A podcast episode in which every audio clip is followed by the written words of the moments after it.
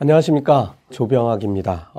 오늘은 2.1 지속가능연구소 한상환 소장님 모시고 미국 경제와 세계 경제 변화에 대해서 얘기를 듣도록 하겠습니다. 한상환 소장님은 현대경제연구원 대표를 지내셨습니다. 지금은 2.1 지속가능연구소 소장님이신데 2.1이 어떤 의미인가요? 학회 출산율 2.1입니다. 아, 네. 지금 인구 문제 심각해지는데 그렇죠. 그런 거를 회사 이름에도 반영이 돼 있네요. 과거에 현대경제연구원에 계실 때 신문 기사들 찾아보니까 경제 성장률 전망치를 아주 잘 맞추신 걸로 유명하시던데 네. 어떻게 그렇게 할 수 있나요? 통밥인데요. 예. 정확하게 말씀을 드리면 옛날에 저희도 경제 전망이라는 작업을 뭐 수십 년 동안 했으니까 저는 현대경제연구원에 1992년에 이제 조인을 했는데 그게 이제 생긴 지 몇 년 안 돼서죠. 그때 뭐 거시구조 모형도 만들어보고 별걸 다 했어요. 한국은행도 뭐 BOK 모형도 있고 다 있는데 그 거시구조 모형 컴퓨터로 돌리는 게 그렇게 잘 맞지는 않아요. 그래서 이게 그 각 분야별로 경제 각 분야별로 전문가들을 꾸준히 키우고 그 친구들이 그 정확하게 이제 자기 분야에 대한 전망을 할 거 아니겠어요? 네. 그거를 쫙 모아놓으면 성장률이 그냥 거의 맞게 나옵니다. 네. 자, 오늘 토론할 주제는 바이든노믹스가 온다. 미국 지금 선거 이후에 좀 시끄러운 상황이긴 한데요. 어쨌든 바이든 당선 이후에 여러 가지 정책 변화들, 특히 경제 정책 변화는 우리하고도 직접 연관되고 또 우리나라 투자자들에게도 직접 연관되는 그런 문제인 것 같습니다. 네, 네. 첫 번째 주제는 바이든노믹스라고 하는 이 바이든의 세 가지 경제 정책에 대해서 좀 여쭤보고자 합니다. 네. 첫 번째로는 그 기업에 대한 핵심 정책들이 크게 변화하고 있는 것 같은데요. 네. 어떤 변화들이 있는지 좀 구체적으로 좀 살펴볼 텐데요. 그 중에서 트럼프 행정부하고 반대로 네. 트럼프는 이제 법인세율을 35%에서 21%로 낮췄는데 네. 바이든은 21%를 다시 28%로 인상하겠다고 지금 나오고 있는데요. 이런 것들이 미칠 영향은 어떤 게 있습니까? 일단 이게 법인세율을 낮춘 것 자체가 그거의 배경을 사실은 좀 봐야 돼요. 네. 그러니까 트럼프 대통령은 뭐 이제 35%를 21%까지 낮췄는데 이건 전통적인 공화당 정책이다라고만 우리가 생각을 하면 시대의 흐름을 이제 읽지 못하는 거고 네. 정확한 시대의 흐름은 지난 2008년 서브프라임 사태가 터지면서 그 신자유주의가 막을 내렸다고 보시면 됩니다. 그리고 그것이 이제는 케인즈의 시대로 넘어왔다라고 저는 보고 있고요. 네. 그때 이후로. 근데 그때 신자유주의가 무너졌다라고 저는 본 게 왜냐하면 신자유주의라고 하는 것은 경제 성장을 갖고 옵니다. 경제 성장을 갖고 오는 대신에 반대로 이건 양극화를 심화시키고 그리고 중산층을 약화시킵니다. 네. 그럼 가진 자가 더 많이 갖게 되고 그리고 중산층은 상류층으로 올라가는 비율도 약간은 있지만 대체로 밑으로 떨어집니다. 하위 계층으로. 그게 이제 그 소위 공산주의 경제학의 칼 마르크스가 얘기하는 그 뿌띠 부르주아들이 다 밑으로 주저앉게 되는 이게 궁극적으로는 프롤레타리아로 돼버린다는 거잖아요. 그래서 뭐 그런 형태가 되는 건데 그래서 미국도 중산층 비율이 지금 60% 미만으로 떨어져 있거든요. 전통적으로 한 75% 이상 가는 중산층을 유지하다가 이것이 쪼그라들어서 60% 밑으로 떨어지니까 미국의 중산층들에 살던 사람들도 불만이고 중산층에서 밑에 단으로 내려가게 된 사람은 더 큰 불만이고요. 그리고 그게 중산층에서 더 밑에 단으로 내려간 사람들이 사실은 샤이 트럼프의 핵심입니다. 네.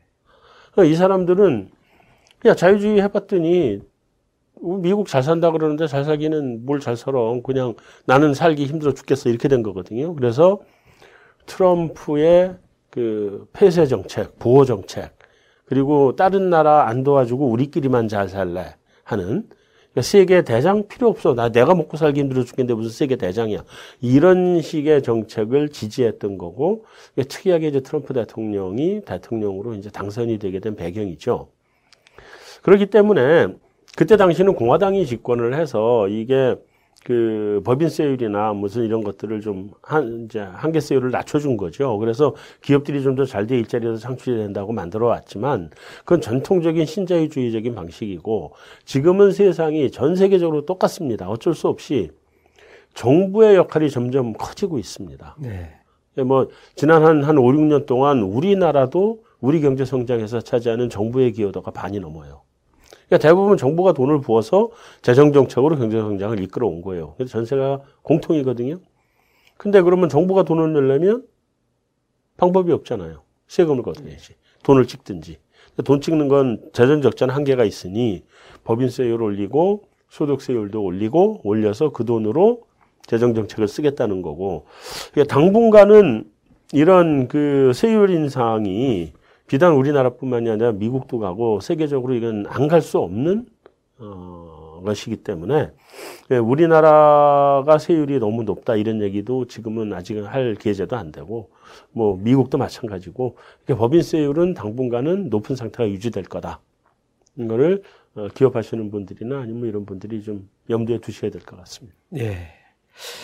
그리고 크게 이슈가 된 내용 중에 하나가 지금 우리 뭐 기술주라고 얘기하는 테크 기업들에 대한 독점 규제, 이게 강화될 것이다라는 게 이제 기본적인 정책 방향으로 나와서 미국 주식 시장도 한때는 뭐 흔들리고 그랬는데, 그렇죠. 이 내용들의 핵심은 어떤 겁니까? 그 이제 두 가지 같이 보셔야 돼요. 테크 기업에 대한 독점 규제도 보시고, 그다음에 월가에 대한 은행 자본 요건 강화도 그렇고, 이게 두 가지가 같은 이슈예요. 같은 이슈인데. 미국의 이제 그 앤티트러스트 액트가 그러니까 미국의 그 석유자본 락피펠러의 석유자본을 분해해가지고 지금의 엑슨이니 모빌이니 이렇게 다 찢어 놓은 거잖아요. 예, 그것도 그렇고 철강 산업도 다 강제 해체시켰고 다 분해시켰죠. 예, 그렇게 한 거고 그 다음에 그 금융 자본을 상업은행하고 투자은행을 분리시켜 놓고 보험도 다 분리시켜 버린 게 이게 글라스-스티걸 액트거든요. 1930년에. 근데 이것이 이제 테크 기업에 대해서는 아직까지 독점이라고 하는 것에 대한 규제가 제대로 들어가질 않고 있었고, 딱 하나 그 규제의 대상이 됐던 게 이제 뭐 사실 하나가 아니라 둘이죠. 하나가 마이크로소프트, 뭐 이거 끼워 팔기 하는 거. 못하게 했고. 그 다음에 또 하나가 구글. 구글도 너무 이제 독점이라는 게 규제 들어가기 시작했잖아요. 그 둘에 대해서만 들어가 있었고 나머지는 아직 규제로부터 자유로운 지역에서 자기 마음대로 독점적인 그 시장 지위를 확보하면서 클 수 있었거든요. 그런데 이 부분에 대해서 이제 독점 규제를 하겠다는 거고 그럼 테크 기업들이 앞으로 지금까지는 무한정으로 컸는데 앞으로는 계속 그렇게 크는 게 무한적으로 독점적인 지위를 가지고 클 수 있을 것이냐 하는 부분이 아무래도 의심이 가는 거고 그러다 보니까 성장주들이 이제 충격을 받는 거죠. 근데 문제는 이걸 보셔야 돼요. 성장주들이 충격을 받는 게 이 IT 기업은 그 특성상 모임은 모일수록 그 효율성이 더 올라갑니다. 그렇죠. 모임은 모일수록 그러다 보니까 일반 제조업의 독점을 하는 효과와 IT 기업이 독점을 하는 효과는 훨씬 더 큽니다. 그러니까 예를 들어서 우리나라의 가장 일반적인 SNS가 카카오톡이잖아요. 이게 이제 이제 규모의 경제고 범위의 경제인데 이게 정보의 경제이기도 하고 이게 사람들이 다 거기 모이니까 나만 딴 거 써봐야 소통이 안 돼. 나도 카카오톡을 할 수 없이 써야 돼요. 그래서 이게 효과가 일반 산업의 독점보다 이게 효과가 훨씬 큰 거거든요. 이게 카카오톡이 이렇게 지배적인 사업자가 되다 보니까 우리나라의 다른 SNS는 일반화될 수가 없어요. 이게 잘할 수가 없죠. 그 효과가 훨씬 이게 큰 건데, 여기에 이제 독점 규제가 들어가기 시작하면, 그러면 충격이, 이 모인 게 효과가 컸다 그러면, 효과가 컸던 것만큼 충격도 크겠죠. 그러니까 테크 기업은 이제 그런 관점에서, 앞으로는 테크 기업들의 그런 그 독점적인 지위와 독점적인 지위에 의한 고도 성장성이라고 하는 것이 온갖 종류의 규제가 들어가면서 지금까지 해왔던 것만큼의 성장성을 보이긴 힘들 거다. 점점 둔화될 가능성이 높다. 이렇게 보셔야 되고요. 그다음에 이제 월가에 대한 자본 요건 강화는 그러니까 트럼프도 얘기했던 부분인데요. 1930년에 글래스 스티걸 액트라는 것이 통과가 됩니다. 미국에서. 이게 이제 법안, 미국은 이제 법안을 그 기한한 사람 이름으로 법을 만들잖아요. 그래서 네. 글래스와 스티걸이 공동으로 법안을 만든 건데, 이것이 뭐냐면 상업은행하고 투자은행을 분리시킵니다. 왜냐하면 투자은행이 여기는 공격적으로 투자를 하는 데고, 그렇죠. 상업은행은 사람들의 예금을 받는데 굉장히 안전하게 운영을 해야 되는 데입니다. 근데 이게 둘이 같이 있다 보니까 여기가 이 돈을 그냥 마음대로 끌고 와서 공격적인 투자를 하다 날려요. 네. 그럼 예금한 사람은 나 은행 이자 5%면 5%, 2%면 2% 주고 대신에 내 돈 안전하게 맡아줘 하고 집어넣은 돈인데, 자기한테 이자 2% 주면서 이쪽에 막 투기 자본으로 바뀌어가지고 하다가 망하면 원금이 날아가고, 네, 그렇죠. 잘 돼봐야 2% 줘요. 그러니까 어떻게 된 거야 이게 도대체. 그래서 둘을 갈라버립니다. 네. 그래서 그 이후로 미국은 상업은행하고 투자은행이 분리돼서 따로 발전을 해왔고, 유럽은 그 규제를 안 해서 유니버설 뱅킹으로 한 은행이 상업은행과 투자은행을 다 하고 보험도 다 하고 이렇게 해서 하나로 커왔고, 오다 보니까 어느 2000년대 들면서부터 이 미국의 은행 산업이 경쟁력이 떨어져 간다. 네. 그래서 이걸 다시 합쳐줘야 된다. 그런 논의가 많이 있었고요. 그래서 그거를 바꿔줬습니다. 하나의 은행에서 다 한꺼번에 하진 못하지만 한 지주회사가 계열사로 두 개를 다 갖는 거는 가능해졌어요. 네. 그렇게까지 만들었던 건데, 이것이 지금 월가의 뭐 서프라임 사태니 뭐니 이런 게 터지고 막 이러는 것들을 보면서 두 개를 같이 놔두면 안 되겠네 하는 분위기가 또 다시 돌고 있는 것 같아요. 네. 그래서 그럼 어쩌면 그래서 그쪽에 대한 규제가 글래스 스티걸 액트를 다시 부활시킨다는 얘기들이 지금 나오고 있는 겁니다. 그래서 트럼프 때도 그 얘기가 있었고, 요번에 그 바이든 대통령 후 당선자도 그걸 들고 나오고 있고, 만약에 이게 나오게 되면 은행의 건전성이나 이런 것들은 굉장히 지금보다 좋아지겠지만 은행의 성장성은 엄청나게 이게 타격을 받게 될 거고, 그래서 그렇게 되면 은행주에 대한 매력이 지난 한 10여 년간의 은행주의 매력만큼은 안 될 가능성이. 네. 테크 기업에 이제 우리나라도 직접 미국에 투자하는 분들이 많이 있는데, 지금 네, 말씀이라 그러죠. 네. 지금 말씀해 주신 내용들은 한번 잘 참고를 하셔야 될 것 같습니다. 같은 내용이 될 수는 있겠는데, 그 미국이 세계 경제의 모범이 되겠다, 뭐 네. 그런 이제 내용이 같이 나오고 있는데, 특히 뭐 에너지 정책이라든가 뭐 그걸 통한 온실가스 감축 정책이라든가 뭐 이런 것들, 특히 뭐 트럼프는 파리 기후협약에서 일방적으로 탈퇴해버렸는데 네. 이제 다시 재계에 가입하겠다는 얘기도 나오고 있고요.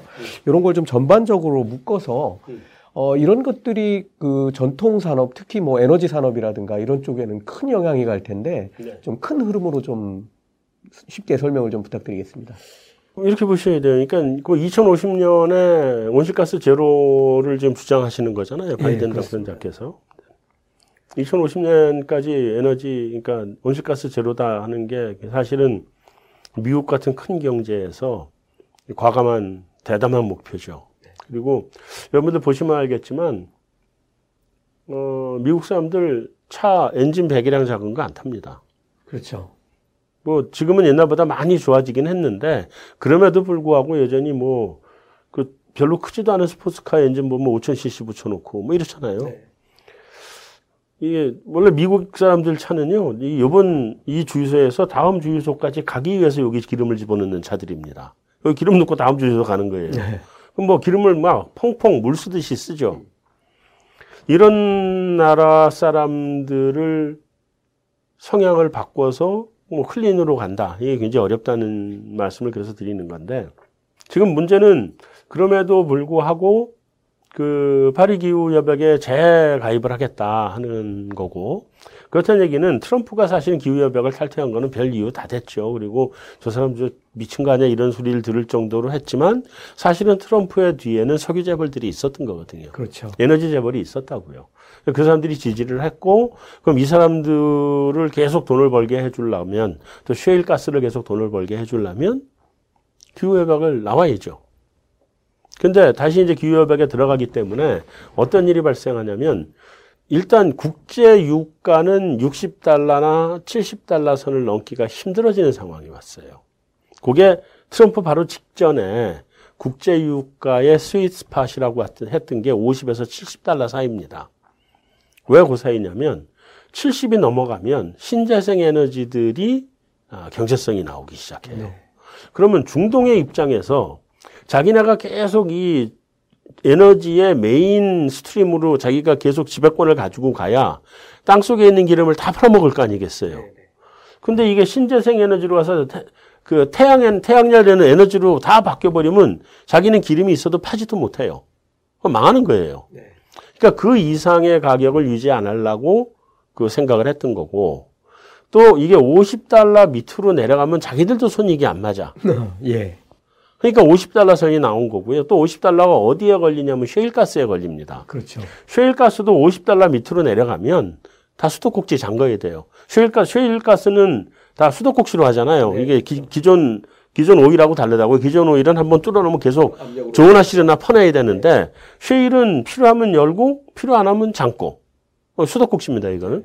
예, 그렇게 가겠는데, 그래서 50달러에서 70달러 정도 선이 에너지 중에 석유가 패권을 쥐고 가장 오래 갈 수 있는 가격이 그 가격이다 했던 거예요. 네. 트럼프가 근데 쉐일을 퍼내기로 결심을 했잖아요. 그때까지는 우리 다 쉐일이 미국에 있는 거는 다 알고 있었고, 퍼낼 기술도 있는 것도 다 알고 있었고, 근데 우리는 전부 다 미국은 마지막 순간까지 쉐일가스를 안 퍼낼 거야. 왜냐면 미국은 자기 거 안 퍼내고 수입해서 남의 거 먼저 쓰고 내 건 나중에 쓰겠다는 입장이었잖아요. 근데 트럼프가 갑자기 이걸 확 열어버렸어요. 이게 판도라 상자를 열어버린 건데, 그게 이제 석유업자들의 그 압력 때문에 열은 거죠. 근데 그렇게 되다 보니까 일단은 쉐일도 열고 모든 걸 다 열었는데 클린 에너지로 가버려. 그럼 국제유가가 얼마나 올라갈 수 있을까요? 70달러도 못 갈 가능성이 굉장히 커요. 쉐일도 다 열어버렸기 때문에. 50달러 넘어가면 쉐일 다 엽니다. 모든 수도꼭지들을. 그렇죠. 이제 그렇게 못 가거든요. 근데 그럼에도 불구하고 이쪽에 공급은 펄펄 넘치고 수요는 클린으로 옮겨가고, 그러면 그 사이에서 이제 산업에 대한 영향이 굉장히 여러 가지로 미치겠죠. 예. 일단 그 석유를 쓰는 산업들은 전반적으로 타격을 받게 될 거고요. 그리고 그 자동차, 전기차로 바꿔가면서 우리 시중에 그 길 가다 보면 보이는 주유소들 전부 다 뭐 전기차 공급하는 시설로 바뀌든지 아니면 수소 공급하는 시설로 바뀌든지 이게 바뀌어갈 겁니다. 점점 가스라든가 석유를 쓰는 컴버스천 엔진, 내연기관 엔진은 점점 안 쓰게 될 거거든요. 이제 그렇게 바뀌어가게 될 거고. 자, 이제 그러면 석유는 앞으로 어떤 방향으로 쓸 거냐. 이게 영향이 그래서 갈리는데, 석유는 어쨌든 퍼내야 될 거 아니에요. 그렇죠. 근데 휘발유는 안 쓰잖아요. 점점 줄어들 거예요, 휘발유 경유는. 그럼 얼마나 석유화학 쪽으로 가겠죠. 네. 네. 그리고 그게 우리가 이제 생각하면 석유를 퍼내면 얼만큼 휘발유, 얼만큼 경유, 얼만큼 중유 뭐 이렇게 다 그렇게 알고 있는데 사실 그렇지 않아요. 네. 그러니까 중질류를 전기 처리를 하면 휘발유가 됩니다. 그러니까 전기 처리에 의해서 휘발유의 비중이나 중질류의 비중을 조정을 해요. 그러니까 마찬가지로 석유 이걸 퍼내서 상당 부분을 우리가 뭐 소위 납사라고 부르죠. 이 석유화학 제품으로 바꿔가는 것도 가능하고 쓸 수 있는 방법이 여러 가지가 있기 때문에 그쪽으로 갈 것 같은데, 아무래도 정유 쪽은 힘들어지겠네요. 힘들어지겠죠. 예. 석유화학 쪽은 관계 없을 겁니다. 어차피 석유화학을 계속 써야 되니까 방법이 없을 거고, 또 그 기업들 중에 탄소 배출이 많은 기업들은 타격을 받을 거고, 네. 탄소를 보호하는 기업들은 좋을 거고, 그다음에 탄소 배출이 많은 기업들은 그만큼 그 탄소 제로를 하기 위한 투자를 많이 해야 될 거고, 그런 것들이 다 비용으로 들어오면서 산업의 전반적인 생태계가 지각 변동이 일어나게 되는 결과가 될 텐데, 여태까지는 트럼프 대통령이 우리는 파리 기후 협약 안 할래 해버린 바람에 기존 산업들이 그대로 한 4년 동안 잘 갈 수 있었거든요. 근데 그쪽으로 가게 되면 거기다가 미국이 2050년 탄소 제로로 간다 그러면 미국 GDP가 25%입니다. 가장 크죠. 이게 탄소 제로로 가고, 다음에 미국에 오는 모든 제품들에 대해서 탄소 제로를 요구하기 시작하는 순간 세계 산업 지도 자체가 완전히 바뀔 거기 때문에 이 부분은 이렇게 이제 여기서 몇 마디로 얘기할 수 있는 부분이 아니라 각각 본인이 생각하고 있는 산업, 본인이 종사하고 있는 산업에서 이게 어떤 영향이 올지를 개별적으로 꼼꼼히 들여다봐야 되는 이슈입니다. 예. 그리고 세 번째 특징으로 보면 바이 아메리카. 네. 어쨌든 미국 제조업을 부흥시키겠다라는 의지가 강한 것 같은데, 네. 사실 우리나라도 지금 제가 통계를 좀 찾아보니까 2015년에 중산층 비율이 67.9%였는데 불과 4년 만에 작년 같은 경우는 58.3%로 60%대가 완전히 붕괴돼 버렸습니다. 네. 불과 한 20, 30년 전만 하더라도 75% 정도였던 걸로 제가 기억을 하고 있는데, 사실 미국도 지금 이런 영향들이 똑같이 오고 있는 거죠. 그렇죠. 그러니까 우리나라 통계 아까 제가 모두에도 말씀을 드렸었는데, 이게 전 세계가 공통이에요. 다 중산층이 붕괴되고, 네. 원래 대체로 보면 이제 상류층 한 10% 정도 보고, 그다음에 이 아래를 한 15% 정도 보고 중간이 한 75% 정도면 아주 좋은 경제고, 네. 우리나라가 가장 좋을 때는요, 우리 국민들 인식조사를 해보면 국민의 90%가 나는 중산층이라고 할 때도 있었어요. 예. 지금 해보면 깜짝 놀란 결과가 나올 것 지금은 같은데요? 60%가 안 나오는데, 네. 나는 상류층이라고 생각하는 계층은 점점 줄고 있고, 실제로 상류층임에도 불구하고 나는 상류층이 아니라고 생각을 해요, 사람들이. 상대적인 빈곤감이죠. 상류층의 비중은 줄고, 중산층 아래에 하위 계층이나 차상위 계층이나 이쪽 저소득 계층이 비중이 훨씬 늘고 있어요. 그래서 그런 면에서 보면 결국 일자리죠. 안정적으로 좋은 일자리가 있으면 그건 중산층이 되는 거예요. 그렇죠. 그러면 사실 제조업이나 이런 공장들이 미국에 많이 생겨야 되는 거 아닌가요? 그러니까 미국의 일자리 정책이 미국은 이제 제조업에 대해서 상당 부분은 버린 지 오래됐잖아요. 네, 그렇죠. 그리고 서비스업 중심으로 움직였거든요. 4차 산업이나 이런 서비스업이 계속 발전을 하면서 미국의 일자리들을 창출을 해줬는데, 이게 이제 본질적인 문제가 그거예요. 요즘 새로 태어나는 애들은 호모 스마트쿠스라고 한다며요? 태어남과 동시에 스마트폰을, 네. 넘기면서 시작을. 안 가르쳐줘도 잘하죠. 잘하죠. 네. 돌도 안 된 애들도 이거 하고 있던데. 근데, 우리 같은 나이 사람들, 이게 나이 이제 중장년 이상 넘어온 사람들이 평생 동안 한 게 공장에서 너트볼트 조립하다가, 네. 어느 날 갑자기 스마트폰 조립으로 직종을 바꿀 수가 없잖아요. 없죠. 적응을 못 합니다. 그러면 이 새롭게 올라오는 세대들은 그런 4차 산업의 일자리들에 쉽게 적응하고 쉽게 하지만, 기존의 중장년 이상의 구형 경제 모델을 속에서 살았던 사람들이 이쪽으로 전환을 해서 갑자기 유튜브 방송을 한다? 방송은 찍을 수는 있어요. 근데 이걸 유튜브에 올리는 방법을 모르겠는데. 그런 거잖아요. 네. 그러니까 이 사람들이 아직까지 상당수가 미국 경제 중심이고, 우리도 마찬가지고. 그렇죠. 그러니까 이 사람들을 위해서 일자리를 계속 유지를 해줘야 될 필요가 있는 거거든요. 그러다 보니까 제조업을 다시 미국으로 끌고 들어가겠다 하는 게 제일 기본이고, 이게 참 재밌어요. 근데 트럼프 대통령이 말하자면 이제 공급주의에 변형된 형태를 쓴 거거든요. 공급주의가 그거예요. 미국 내 공장을 짓겠다는데. 공장을 많이 지어놓으면 일자리가 많이 생기고, 그럼 이제 잘 돌아간다. 근데 공화당의 전통적인 방식은 미국 내 일자리를 만드는 공급주의를 하면서 자유무역이었어요. 이 두 가지를 했거든요. 그리고 민주당의 전통적인 정책은 이 공급주의보다는 분배 정책이고, 그다음에 보호무역이었어요. 예. 그런데 트럼프가 갑자기 공급주의를 하면서 보호무역을 했습니다. 보호무역을 통해서 미국 밖에 있는 기업을 일로 갖고 온 거거든요. 네. 새로 만들어내기보다는. 그렇죠. 보호무역을 했어요. 근데 여기 내려오니까 바이든 후보는 지금 뭐라 그러냐면 공급주의를 채택을 합니다.